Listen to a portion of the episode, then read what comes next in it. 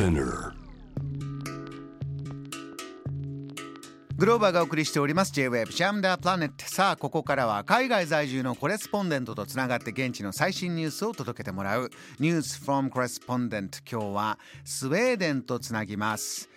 初登場の方です。ストックホルム郊外在住。スウェーデンの特別支援学校で教員をされている。サリネン玲子さんです。はじめまして。よろしくお願いします。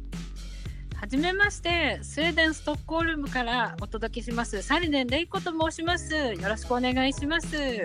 私はスウェーデンの特別支援学校で教員をしておりましてですね。ええあの日本だと特別支援学校っていうときっとこう独立した学校をイメージされると思うんですけど、うん、私の働いてる学校は基礎学校と呼ばれる小学校と中学校が一緒になった。全校生徒700人ほどの学校の中にある特別支援学校で、えー、えー、日本でいうところの特別支援学級に近いかなというふうに、えー、思っております。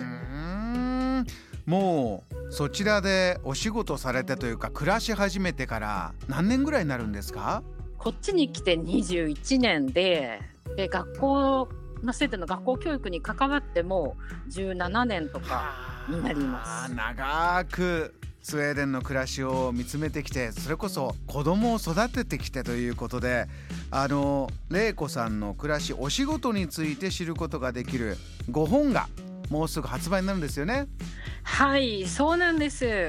この7月にですね鴨川出版さんの方から医療福祉教育社会につながるスウェーデンの多様な学校子どもの発達を支える多職種共同システムという本をすることができることになってとても嬉しく思っております。あのー、書いてみて自分で気づいたことこう読者の方に届けたいことどんなことになりました？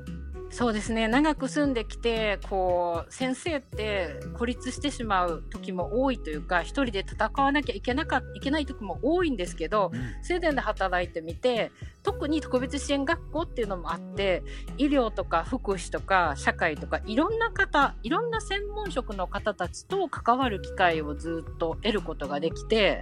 あそんな中でですねあの自分だけでやらなくていいできないことはできないと言いながらみんなとつながって子どもたちを支えていける多職種のシステムっていうのはとても魅力があるなというふうに感じています。あの福祉とか人と人とが支え合うという時にスウェーデンはどうやってんだろうかモデルにしてこうお手本にしてというのはねよく日本でもキーワードで出てくるんですが実際に経験されて見てきたお話、えー、たっぷり詰まっている5本です。リスナーの皆さんぜひ手に取ってご覧いただきたいと思います。あのー、玲子さんこの時間ですね、はい。はい、先週ちょうどフィンランドにつないでやはり今この政治のニュースがこの番組でもたくさん届いてきましてフィンランドスウェーデン、はいえー、NATO 加盟申請をして、えー、じゃあ EU の中でどうなのかこの先どうなるのかという状況についてそちらスウェーデンはいかがですか？どんな様子ですか？この話題について。はい。この話題毎日すごくたくさん報道されておりまして、うん、スウェーデンでも関心がすごく高いです。うん、でもともとですね NATO 加盟に関してスウェーデンはその議論はずっとあったんです。はい、その頃からこう3つの条件っていうのがちょっと言われておりまして、うん、で NATO に加盟する。そのその条件が、まあ、フィンランドが加盟すること。あとは国民の大半が、まあ、OK をすることそして政党が一致をすることというような条件が言われておりましたのでこの話が出た頃からまあ、フィンランドが加盟申請への道をたどるとなったら、まあ、スウェーデンにはあまり選択肢は残されていないというふうには言われてたんです。あのそこまで結びつきがフィンランドと強いというのはどういうことなんですか？いやそこがまたユニークというかそんなにフィンランドとフィンランドとスウェーデンは仲がいいのかっていう議論もあったりしてまあそれでもやっぱり北欧の、えー、国々というのは一つの連帯連連携を取ってるので一緒の道を歩みたいというのはあって。まあ、そんな中でも、まあ、国内での議論はかなり長い間割れてたんですね。はい、しかもスウェーデンは9月に総選挙を控えてるのでもうすぐですね。はい、そのこともあって政党たちも各政党もあんまりこう強い動きを出したくないか、まあ、様子を見てるような雰囲気もあったんです。えー、でまあ大きく変わったなと思うところはやっぱりこの毎週のように世論調査が行われて、うん、で NATO 加盟申請に、まあ、対してどう思いますかみたいな。で5月の3日に初めて国民の半数が賛成をしたんですね結果で。ええ、でその時の結果が51%が賛成21%が反対で28%が分からないっていう風で、まあ、社会民主党支持者の方たちの中での、まあ、特に賛成も増えたということでそこからが割と早くテンポよくも、まあ、いろんな議論が進んでいったなというふうには感じております。51%こうギリギリ半分を超えたというところでここから、えー、具体的になっていくのかということなんですね。えー、わかりました。またねあのぜひ続報も伺いたいんですが今日、はい、サリネン玲子さんから送っていただいたお写真綺麗な青空で皆さんこう、うん、リラックスしていい時間過ごしているような写真もあるんですが今はどんなシーズンなんですか？普通に暮らしている方というのは。今はもうスウェーデンにとってスウェーデンの人々にとって一番多分ワクワクウキウキしている時期で、えええー、子どもたちはちょうど夏休み卒業シーズン終業式の、まあ、あと2週間3週間のうちに夏休みがやってくるっていう時期なんですね。でそうするとちょうど6月7月8月っていうのが休暇シーズンになるので、ええ、浮き足だってなかなか授業が追いつかないような そんな時期です。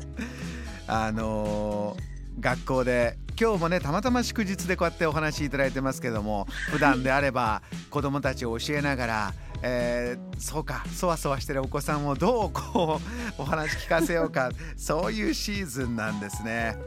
あの少し前から新型コロナのことは、えー、各国で規制がどんどん緩んでるんですけどもスウェーデンというとねちょっと他の国とはまた違ったアプローチをしてきたというイメージもあるんですがあのいかがですか？そのコロナがあって、えー、新しい生活へというのはそちらどんな感じですか？そうですね。もう日常にすっかり戻ってるっていう感じで、うん、デンは2月の9日にですね政府があのコロナの規制は徐々になくします、まあ、日常に戻しますっていうのを言ったもので。うん。それで学校の方は私が働いたところだと2月の終わりまではまあ徐々に緩やかにまあ戻しますっていうふうで日常に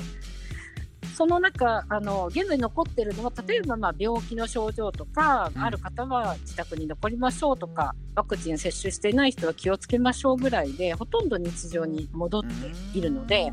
例えばこう卒業シーズンだと中学3年生の子たちですね9年生なんですけどスウェーデンだと、は卒業の前日にパーティーをするんです。ええ